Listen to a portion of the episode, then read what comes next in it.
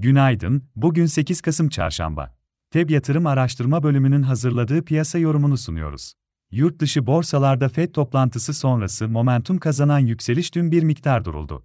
Asya ve Avrupa borsalarında satışlar etkili oldu, ancak Fed üyelerinden gelen güvercin algılanan açıklamalar, teknoloji şirketlerindeki alışlarla Amerika endeksleri yükselişini sürdürdü. S&P 500 endeksi günü artı %0.28, Nasdaq endeksi artı %0.90 yukarıda kapadı.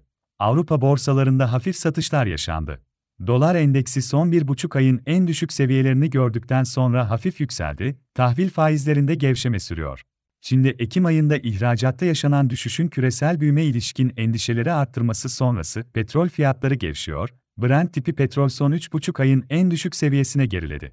Bu sabah yurt dışı borsalar karışık seyirle güne başladığını görüyoruz.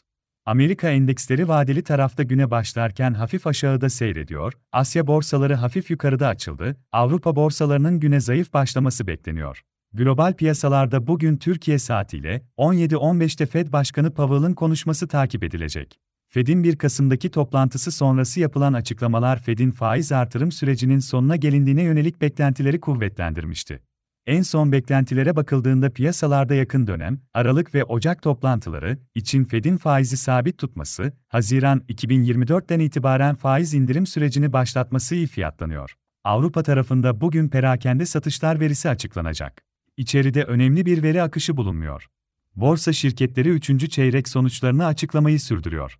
Borsa İstanbul'da ise küresel piyasalara paralel dün satıcılı kapanış yaşandı. BIST endeksi günü eksi %0.30 değer kaybıyla 7844 seviyesinde tamamladı. Teknik olarak bakıldığında dünkü satışlara rağmen endekste geçtiğimiz hafta 7297 seviyesinden başlayan, çarşamba gününden beri etkili olan yükseliş eğiliminin korunduğunu görüyoruz. Göstergelerde toparlanma sürüyor. Borsa İstanbul'da yükseliş eğiliminin kısa vade için korunmasını ve endekste ilk etapta 8000 ara direnç seviyesinin test edilmesini öngörüyoruz. Bugün de piyasayı genelde olumlu tarafta bekleriz.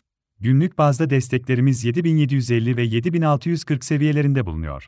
Hisse tarafında ise endekste toparlanma hareketi içinde teknik olarak kısa vadeli alım yönünde Akbank, Akçansa, Aksa Enerji, Aksigorta, Aygaz, BİM, Ereğli Demirçelik, Kalekim, Koç Holding, Migros, Türksel, Vestel Elektronik, Yapı Kredi Bankası hisselerine bakılabilir.